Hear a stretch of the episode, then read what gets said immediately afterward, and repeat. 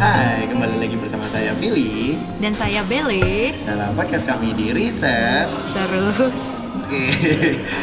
Ya, jadi hari ini kita mengundang teman kami di bidang psikologi juga ya. Jadi Yeay. kembali lagi di jalur dalam nih. di jalur dalam dan ya juga kita juga kembali ke jalurnya hari ini. Hmm. Jadi uh, wawancara hari ini direkam di Perpustakaan Pusat Universitas Indonesia. Iya. Jadi mohon sedang- maaf atas ini keramaian hari ini di sore belanja. Dia lagi rame ya, tumben biasanya tuh sepi-sepi aja tahu di perpustakaan pusat. But anyway, jadi eh, teman kami ini tuh mm, melakukan bida, eh, melakukan riset di bidang psikologi, tapi beda dengan apa yang aku sama Bele lakukan nih. Iya, jadi uh, ya udah disebutkan saja namanya ya. Teman Iya. kami bernama Anas Jiwa Pratama. Yeay. Jadi risetnya dia itu uh, bergerak di bidang applied social psychology.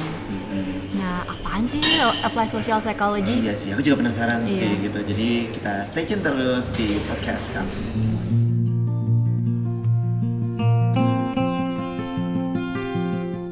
Halo Ana. Halo. Ya sudah kedengeran ya suaranya. Oke, jadi eh, tadi kan kita udah bilang nih kalau misalnya Anas melakukan riset di bidang eh, applied social psychology gitu.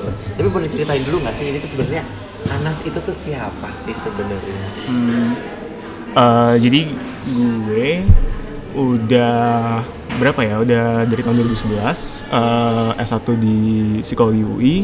Eh, dulu di sana emang kayak kayak suka banget sama social psychology, suka banget sama experimental eh, psychology. Lalu abis itu ambil S2 di Maastricht, itu ngambilnya health and social psychology yang sebenarnya intinya sih applied social psychology tapi khusus topiknya itu adalah eh, kesehatan. Oh, Jadi di sana banyak belajar kayak uh, gimana cara bikin uh, gimana cara mem- memformalisasi bukan formalisasi kayak bikin struktur untuk bikin uh, intervensi yang tepat di mana Uh, kayak ya intinya sebenarnya kayak apa namanya gimana cara melakukan baseline uh, studi yang tepat dan segala macam. Dan yang diharapkan adalah uh, gue waktu itu bisa uh, mengaplikasikan teori-teori social psychology untuk kayak bikin health promotion uh, intervention dan semacamnya. Nah kalau sekarang kalau kerjaan sih sebenarnya rada beda sama itu karena gua uh, kerja bareng orang-orang yang lebih fasih di bukan lebih fasih maksudnya kayak lebih fokus di behavioral economics dan isu-isu uh, yang terkait sama ekonomi walaupun kadang-kadang juga ada social psychology jadi yang di apply itu dari teori-teori yang rada-rada beda kayak Oke. kemarin misalnya untuk uh, tesis itu gue menggunakan teori motivated reasoning tentang uh, gimana apa afiliasi politik atau uh, belief orang yang udah mereka pegang itu mempengaruhi bagaimana mereka memproses informasi Oke. Uh, dan sekarang kayak uh, kayak contohnya kemarin gue menganalisis data tentang gimana orang itu uh, membeda-bedakan uh, pilihan dia di jangka panjang. Kalau misalnya pilihan finansial itu di frame dari frame yang beda-beda. Apakah orang kalau misalnya mikirnya uh, itu tanah versus mikirnya itu uang yang dia investasikan itu berbeda gitu. Jadi kayak Oke. uh, ah, rada-rada rada lompat sih tapi ya pada intinya mengaplikasikan teori-teori psikologi untuk kayak eh, masalah-masalah yang apa namanya yang eh, bisa diintervensi kurang lebih kayak gitu. Walaupun itu nggak tentu eh, lo ngintervensi langsung tapi kayak lo bisa aja merefine tools yang ada gitu merefine teorinya atau merefine bagaimana mengoperasionalisasi teorinya kayak gitu. Well, sedikit side note aja. Jadi Ana sama saya tuh punya pembimbing skripsi yang dulu sama nih. Oh, oke. Terus eh, halo Mas Hari Susianto. Iya, Mas. halo Mas. Nah, jadi kalau dari pemahaman saya dan ya waktu itu juga ngobrol sama Mas Hari itu kalau sebenarnya behavioral economics sama experimental social psychology itu kan applying the same method. Terus juga many people say that ya behavioral economics is just a sexier term to refer about some parts of social Hmm. psychology. Itu bagaimana tanggapan Anda terhadap Hmm, sebenarnya tersebut? ya misalnya kita ambil ini deh apa namanya contohnya eh, dual proses itu yang eh, apa ada heuristik ada analytical itu. analytical.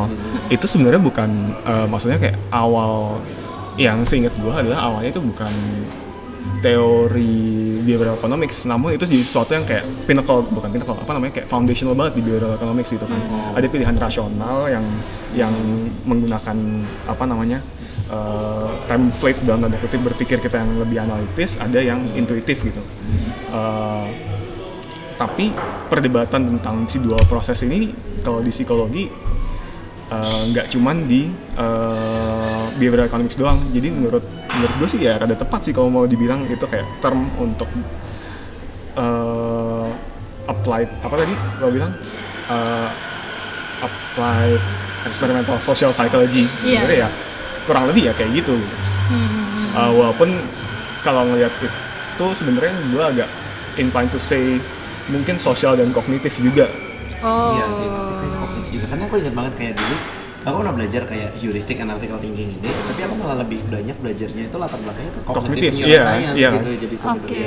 so basically kayak apa ya? Mungkin social psychology itu kan juga deket banget sama apa sih? Intinya tuh dekat sama masyarakat banget gitu kan, Hmm. gitu. Ya sekumpulan manusia, individu ke individu, individu ke kelompok, kelompok ke Hmm. kelompok gitu-gitu. Dan tapi yang menarik menurutku di sini adalah apply- eh, ada kata applied-nya gitu kan ya di Hmm. depannya gitu-gitu. Jadi kayak actually what makes applied eh, applied social psychology unik sih dibandingin sama bidang-bidang lain gitu. Um, mungkin sebenarnya kalau kita masuk ke apa yang dilakuin rada rada diverse gitu kayak yang tadi gue bilang kayak lo bisa uh, ketika lo bilang diri lo sebagai applied X gitu kayak lo bisa jadi menggunakan itu terus kayak lo ngecek apa namanya uh, menggunakan suatu teori terus kayak lo uh, melihat dampaknya langsung atau lo bisa jadi orang yang kayak meneliti tentang bagaimana kalau misalnya uh, si teori ini bisa ya agak-agak aneh juga sih. Kayak lo bisa merefine toolsnya atau lo uh, jadi orang yang langsung mengaplikasikan di lapangan Oke. gitu. Ya itu itu itu itu di kepala gue aja sih sebenarnya. Kayak nggak ada nggak ada permasalahan langsung kayak gitu. Ya kalau- konsensusnya gitu.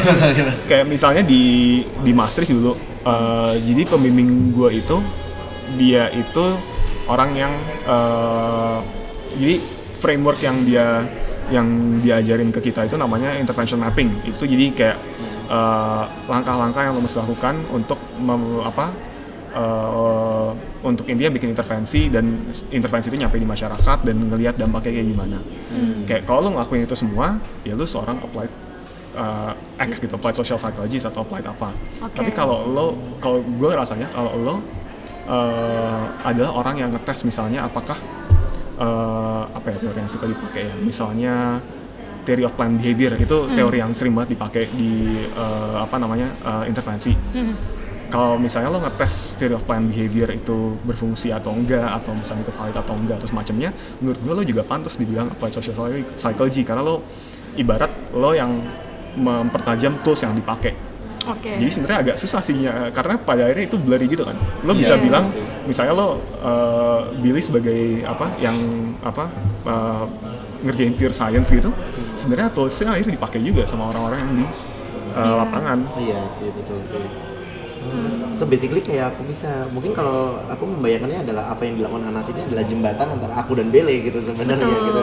Nah, kayak kalau di aku kan penelitianku mostly about pure research kayak ya, mengembangkan ilmu gitu kan. Dan Bele sebagai uh, bisa dibilang kayak menggunakan ilmunya gitu. Dan basically kalau aku lihat risetmu itu lebih ke sebenarnya bagaimana akhirnya teori-teori ini tuh kayak aku paling suka menggunakan kata ejawantah ya di ejawantahkan menjadi sesuatu yang bisa lebih dipakai di masyarakat gitu-gitu. ya kayaknya sih kurang lebih gitu ya. Kayak iya kayak kalau gue kebayang kayak dosen-dosen gue rata-rata kalau di Masri dulu kan emang kayak mereka ngerjain dua-duanya kayak ngerjain eksperimen eh, yang kayak jatuhnya pure research dalam tanda kutip tapi juga ngerjain intervensinya yang berbasis dari teori yang mereka gunakan buat eksperimennya kayak gitu Oke. Berarti ada end to end scientist. Ya, semacam- ada juga yang ada Ya, juga yang lebih mungkin lebih kayak Billy yang lebih ke pure Hmm. atau yang kalau gue ya udah super pragmatis gitu industrial juga list. ya ini. Jadi ada tangannya. ada tengahnya ya oke.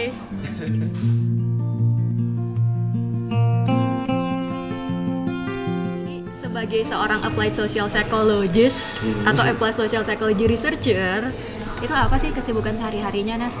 Hmm, sebenarnya sih kayak kebanyakan ya mungkin bisa bilang gue freelance researcher sebenarnya karena gue nggak bener-bener terafiliasi sama uh, institusi mana pun. Kayak gue biasanya bantu-bantu uh, di UI gue ikut uh, project-project nyari-nyari hibah. Tapi kayak uh, yang pengen banget gue ceritain itu kayak ada- satu project yang exciting menurut gue Uh, ini sebenarnya penelitiannya nggak nggak applied social psychology banget bahkan bisa dibilang ini pure research gitu.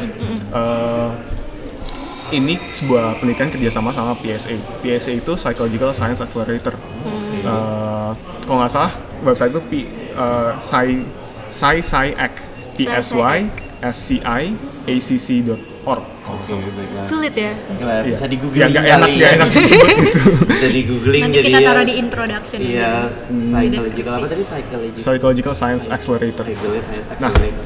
intinya sih, gue yakin kayak teman-teman yang dengerin di sini tahu CERN. CERN, uh, CERN-nya apa? Mereka tuh apa sih nuclear physics, quantum physics. Pokoknya CERN-nya fisika gitu lah. Fisika, yang di yang punya banyak apa namanya? eh, apa hadron collider hadron collider itu jadi eh, intinya CERN itu kan kayak ada banyak banget peneliti yang berkolaborasi eh, untuk bikin eh, eh, untuk bikin satu penelitian tertentu gitu kayak ngebuktiin satu hipotesis. Jadi kayak satu pertanyaan penelitian dihajar sama kayak puluhan orang. Nah di psikologi itu kan jarang banget kayak gitu. Biasanya kayak lo neliti paling kayak tiga lima orang eh, penelitinya. Eh, apa namanya dan ini jadi masalah kalau pada tahu psikologi itu lagi krisis sebenarnya. Mungkin eh, apa namanya dari tahun 2010 2011an eh, banyak temuan yang eh, yang ternyata tidak bisa direplikasi. Eh, jadi teori-teori yang biasanya udah diajarin nih di kelas dan segala macam ternyata kayak hah kok nggak nggak keluar lagi nih pas dieksperimenin lagi? Eh, jadi intinya krisis krisis replikasi itu itu semacam menjadi salah satu penggerak kenapa didirikan si PSA ini. Jadi PSA ini pengen jadi CERN-nya psikologi. Gimana caranya biar kayak psikologi yang tersilo-silo tadi itu yang kayak satu penelitian cuma tiga orang, lima orang, terus N-nya juga paling kayak 300, 200 gitu.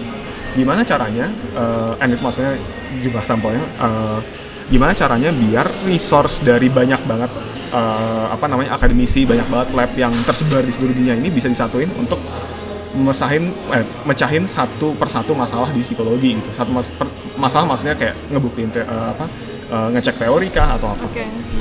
jadi PSA ini eh, sebuah organisasi yang ngajak orang-orang di seluruh dunia untuk ikut jadi peneliti di satu penelitian tertentu gitu misalnya kayak eh, kalau nggak salah yang lagi aktif dari tahun lalu itu adalah penelitian tentang facial recognition Oke. dan ini kayak eh, banyak banget lab yang udah ikut Eh, jumlah sampelnya tuh sekarang kalau udah lebih dari 9.800 sama berapa gitu Wow.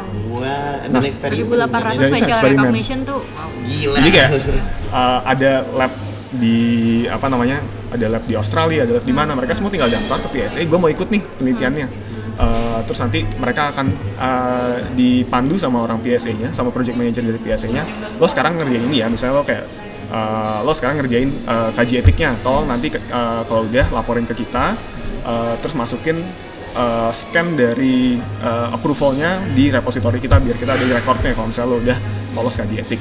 Habis itu uh, masuk ke angka berikutnya. Sekarang lo terjemahin alat ukurnya dari misalnya dari bahasa Inggris ke bahasa Indonesia. Kita tunggu ini step-step yang kita rekomendasiin kayak gini. Tolong nanti lapor setiap stepnya kayak gitu. Jadi kayak uh, mereka akan manage projectnya per se apa uh, kayaknya per bahasa atau per negara itu akan ada satu project manager tertentu tapi gue nggak terlalu yakin kayaknya mereka masih mereka juga nggak terlalu mereka juga masih organisasi yang lumayan muda jadi kayak mereka juga masih ngebentuk gitu jadi kalau yang spesifiknya dilakukan uh, sama gue dan teman-teman di uh, psikologi UI itu adalah jadi kita mau bikin penelitian tentang moral reasoning uh, Apa reasoning? moral reasoning Oh moral reasoning. Uh, jadi intinya mau ngecek gimana moral reasoning itu universal atau enggak sih? Kayak apakah moral reasoning itu beda-beda tiap negara dan segala macam atau tiap tiap jenis culture?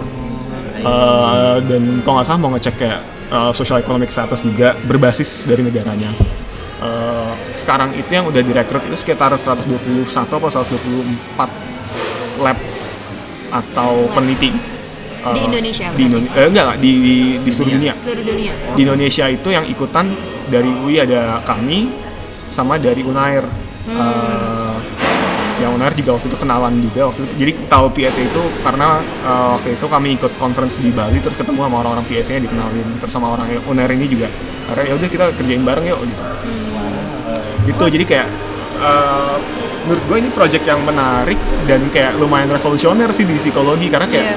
siapa sih maksudnya kayak itu sebenarnya kayak kenapa nggak kepikiran dari dulu ya? Kayak ya udah bikin bikin bareng aja gitu kayak daripada jadi kalau misalnya penelitian n-nya kecil apa sampelnya kecil itu kan problematik dalam artian kayak sebenarnya kita bisa nggak sih bikin uh, inferensi yang informatif gitu dari Iya. penelitian itu kalau misalnya dia apa uh, n-nya kecil powernya nggak cukup dia nggak akan dapat hasil yang signifikan misalnya gitu jadi kayak apa namanya uh, itu uh, jadi n yang kecil itu bikin orang kayak bisa jadi uh, apa false positif maupun false negatif. Jadi kalau misalnya ternyata penelitian yang nggak signifikan nanti orang bilang kayak gimana kita bisa tahu itu nggak signifikan karena teorinya salah atau karena efeknya nggak ada? Siapa tahu itu nggak signifikan cuman karena powernya kecil. Iya. cuman karena jumlah sampelnya kurang gitu. Iya, karena kan selalu kan kayak eh, dari segmen discussion dari tiap paper, terutama psychological paper, kan itu itu aja kan lagi lagunya. N-nya kan. kurang nih. N-nya kurang. Ini mungkin karena budayanya kurang tepat, harus dilakukan Uh-uh. penelitian lanjutan buat adaptasi Uh-uh. hasilnya. terus kayak nanti harus nunggu kapan juga ada orang mau uh, Yes. lanjutan kapan juga kayak lu nyari-nyari lab lain yang kayak apa namanya bakal ngelanjutin itu dan di luar dari cultural apa namanya sphere lu gitu dengan tingkat penjelasan yang berbeda-beda, tapi TLDR sama gitu kan. iya Iya betul. Iya. Keren banget sih itu jadi kayak bisa banyak banget di situ. Dan aku malah melihatnya adalah uh, ke arah diseminasinya sih kayak publikasinya gitu nanti gimana itu kayak orangnya sebanyak Iya. itu. Hmm, jadi intinya sih bakal jadi author semua kalau misalnya lo ngumpulin data kurang lebih kayak gitu Uh, ya kal kayaknya sih kalau di fisik itu agak lebih normal paper tuh yang nulis kayak puluhan orang gitu. Di Iya. Siko setahu gue at least ada dua paper kemarin yang uh, setelah di luar PSA ini ada dua paper yang udah kayak authornya tuh ada 84 apa gimana gitu. Pokoknya diskusi tentang p value gitu Oh, itu kayak baca tuh iya yang- jadi iya. itu kocak banget. Jadi penelitian bukan penelitian uh, itu Dari uh, mereka bikin kan? mereka bikin paper di Google Drive jadi kayak di Google Drive gitu si authornya Daniel Lakens itu kayak kalau nggak salah dia naruh link di Twitter ayo yang mau ikutan nulis bareng gue sini ke Google Drive ini tinggal lo ikutan komen. Terus tadi udah mereka komen komen komen nulis nulis nulis. Terus masukin semua itu kayak 84 orang itu kayak gitu Oh kayak my god, paling gue banget. punya beberapa pertanyaan sih. Eh, mungkin dimulai dari yang tadi kan Hmm. masalah siapa yang jadi first, second atau seterusnya author. Hmm. karena kan kalau udah banyak banget nih masal kan udah lebih dari 10 terus bingung kan siapa yang jadi first author karena itu kan matters juga kan Hmm. buat karir seorang akademik Hmm. Kalau hmm, itu mungkin tergantung lo di mana kali ya. Soalnya setahu gua kalau nggak nggak semua negara itu mementingkan itu. oke Uh, dan kalau setahu gua kalau si PSA ini kayaknya bakal alfabetik atau semacamnya gitu. Oh, jadi alfabetik semuanya itu kontribusinya dianggap setara Jadi ya. Uh, enggak kayaknya PI-nya akan jadi uh, first author tapi sisanya alfabetik atau semacamnya. Dan itu tergantung juga jadi kayak ini tuh papernya registered report. Registered report itu jadi sebelum lu ngolek data mereka submit dulu di jurnal. oke Nah kemarin itu jadi dibatasin untuk ini gue nggak terlalu belum terlalu paham uh, khusus uh, ini kerjanya gimana tapi kayak kalau misalnya lo submit uh, lo submit approval kaji etiknya itu sebelum tanggal segini lo akan kita masukin untuk jadi uh, author untuk phase one paper gitu. Hmm. Uh, itu karena lo dibutuhin nih uh, approval kaji etiknya untuk ngecek kita sebenarnya bakal berapa jumlah sampelnya kayak gitu gitu jadi kayak uh, itu dibedain juga di tahap mana lo mulai masuk gitu pertanyaan selanjutnya nih, Em, ini kalau PSA ini tuh pelopornya tuh siapa sih sebenarnya nih? uh, gue rada bingung juga karena kayak kayaknya mereka nggak terlalu ini nggak terlalu Mementingkan kredit siapa gitu ya? Ah. pelopornya pokoknya yang gue inget itu orang yang lumayan vokal vokalnya dari PSA itu Chris Chartier Hmm, hmm, itu gue agak lupa dia dari mana sama Lisa De Brown I see.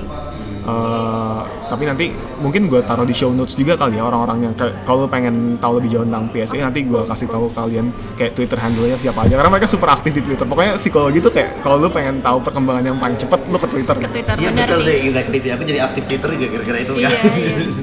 Terus pertanyaan terakhir nih, terakhir nih mengenai PSA. Soalnya ini menarik banget nih. Iya ini gue baru pertama kali. hal yang baru juga Terus ya. bagaimana kalian menerap men membuat research agendanya sendiri apa sih tema tadi yang kayak lo udah bilang facial recognition tuh yang jadi yang paling hot gitu kan Hmm. in the past one or two years terus kena dari mana kalian bisa sampai ke konsensus ya udah yuk meneliti facial recognition atau sekarang lo meneliti tentang yuk moral reasoning Eh, itu kayak bukan konsensus sih jadi kayak ada orang yang eh, gue nggak tahu tahu persis eh, prosesnya gimana tapi selalu ada PI-nya Oke. kayak penelitian kayak Principal principal investigator. investigator jadi kayak mereka yang awalnya nge-propose Uh-uh. terus kayak eh, nanti ini yang dibantu sama PSC untuk oke kita sekarang pengen nyebar nih penelitian ini siapa yang mau ikutan gitu jadi Oke. bukan bukan semua anggota berembuk kita mau neliti apa terus bikin survei bukan musyawarah bukan gitu. musyawarah bukan musyawarah maupun apa pemilihan via voting gitu tapi kayak Ah. ada project ini lo mau ikut atau enggak gitu Jadi lebih ke bukan strategik, bukan market, tapi lebih ke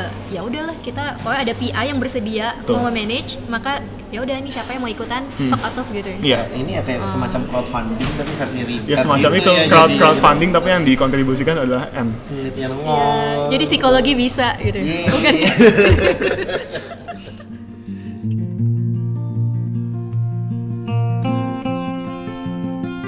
Nah, jadi kan sebenarnya lima tahun yang lalu ya kita udah tahu juga ada Anas berkeliaran Yes. di psikologi. berkeliaran di psikologi UI gitu cukup sering Oh, itu berinteraksi. anaknya. Oh itu, gitu kan. Nah terus tapi yang kita tidak tahu adalah sebenarnya lima tahun yang lalu tuh kepikiran nggak sih untuk sampai ke tahap ini untuk menekuni profesi ini sebagai periset ya.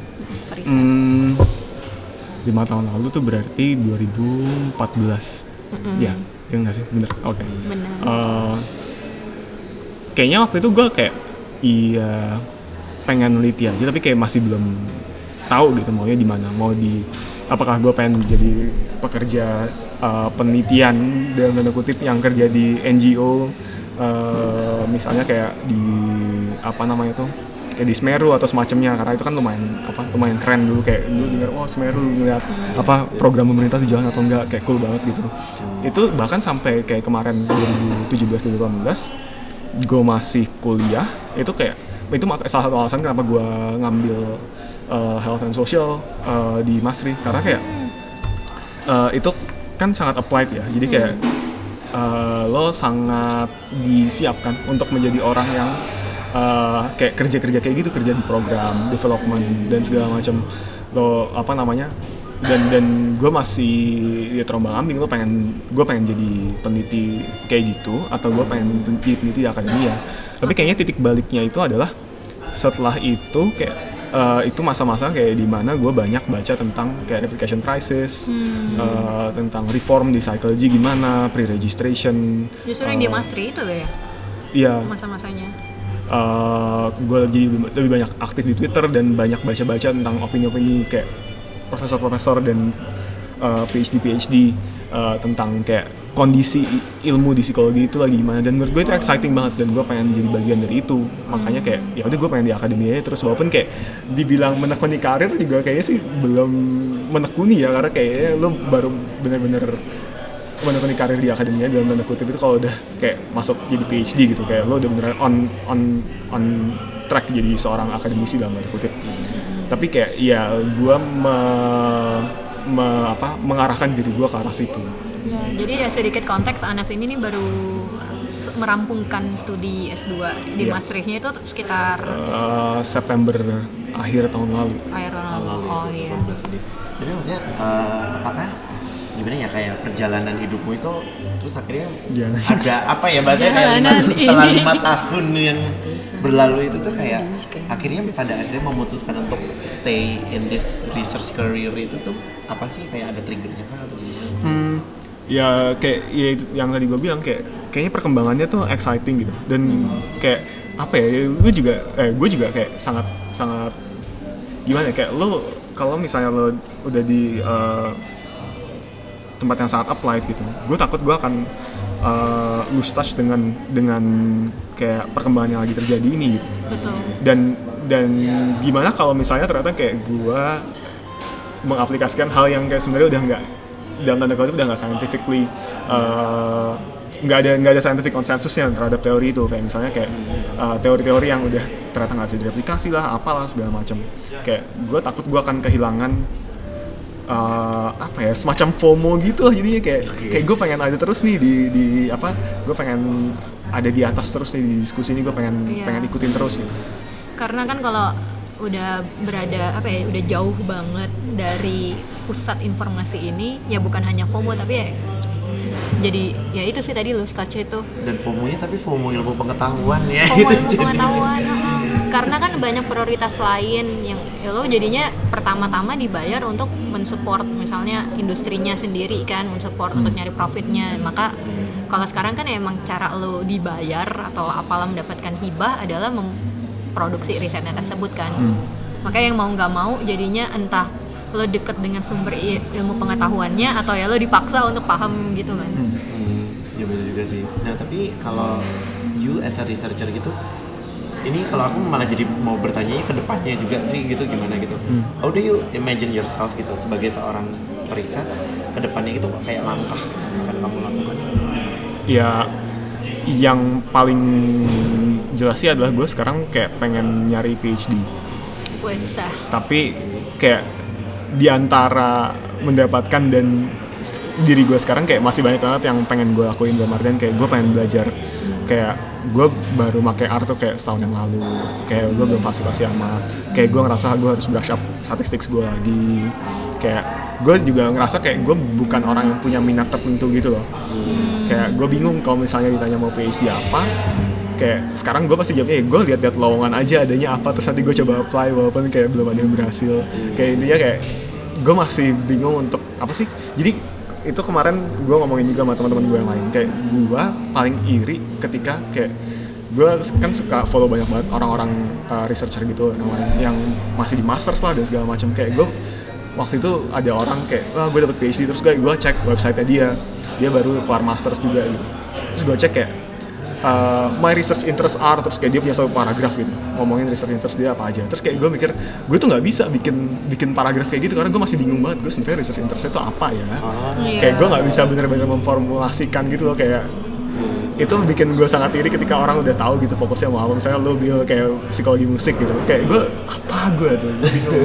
Nah gue pengen nemu itu atau kayak gue pengen mungkin bukan nemu tapi kayak memutuskan kayak gue maunya fokus di sini gitu. Oke. Wah oke, mungkin sahabat periset ada yang mengalami kegalauan yang sama di sini. Gitu. Saya sih mengalami Ya, ini, ini dua orang yang galau ini mohon maaf gimana? Iya, iya.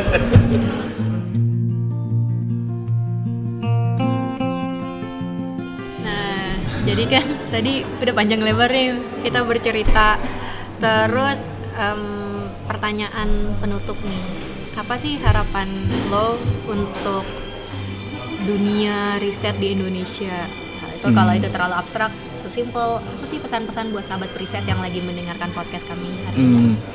Em, jadi kayak sekarang ini gue juga masih belajar sih tentang open science Eh, apa namanya dan dan gue ngarepin kayak lebih banyak lagi orang yang eh, curious at least tentang hal ini gitu. jadi kayak kemarin itu waktu eh, gue sama rekan-rekan di uh, Siko itu conference di Bali. Kita ketemu sama eh, orang eh, UNER terus dia ngenalin kita sama tim sains terbuka. Itu kayak inisiatif open science di Indonesia.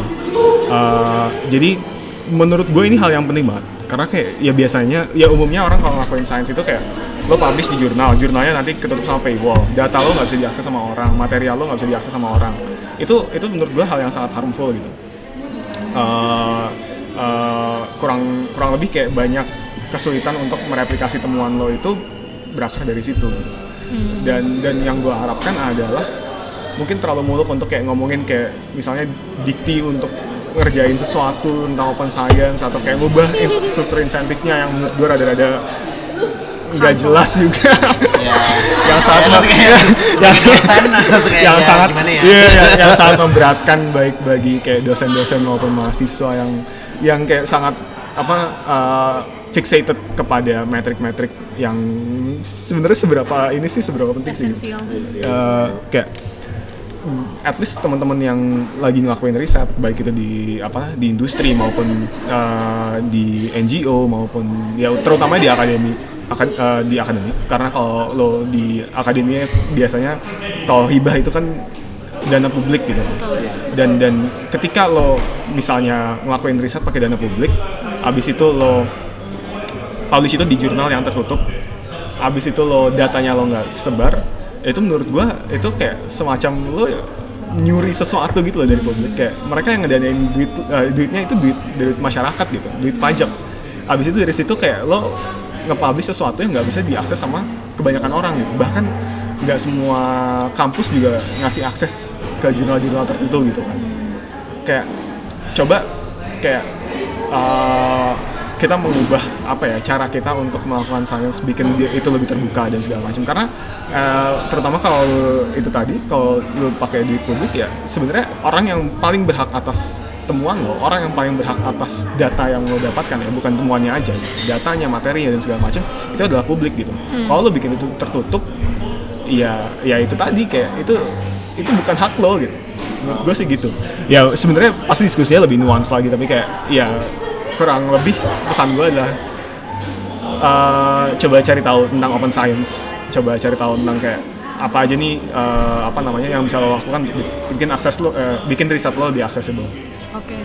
Oke, benar banget sih ya gitu. Jadi kita hari ini tuh kayak udah membahas banyak sekali ya ini jadinya Iya. dari tentang uh, applied social, Social psychology psychology. tadi dan apa sih yang sebenarnya dilakukan oleh sese- seorang yang melakukan riset di bidang itu gitu dan kita hari ini penuh dengan informasi baru ya gitu jadinya gitu. Terus ya tentang tadi PSA juga, Psychological Science Accelerator, dan juga yang terakhir ya Open Science ini. Tapi temanya di sini adalah ya selain membahas tentang Anas dan juga konteksnya, tapi lebih ke arah inklusivitas dari science itu adalah hal yang mestinya ya jadi lebih populer gitu lah. Dan ya terima kasih banyak Anas atas sama-sama. pesan-pesannya ini. Kadang kita merasa apa ya untuk accelerate karena accelerator misalnya ya udah jadi silo aja. Jadi ada tendensi itu dan ini diskusi hari ini tuh ya, lumayan refreshing sih. Iya buat sih. bukan buat kita aja semoga harapannya juga ya para pendengar Iya, sahabat periset juga Sahabat perisetnya juga bisa mendapatkan ibaratnya apa ya new perspektif kali ya ya. gitu. tergelitik gitu intelektual Intelektual. Iya sih ya. Terima kasih banyak Anas Sama-sama. kesempatannya dan waktunya gitu. iya Dan kalau dari kita juga terima kasih kepada saat periset yang sudah mendengar. Kalau ada kritik dan saran boleh silakan dikirimkan ke email kami di risetterus@gmail.com. ya sekian dari kami Dan eh, terus ya mendengarkan podcast kami di Riset. terus dadah semua Dah. Dadah. Bye.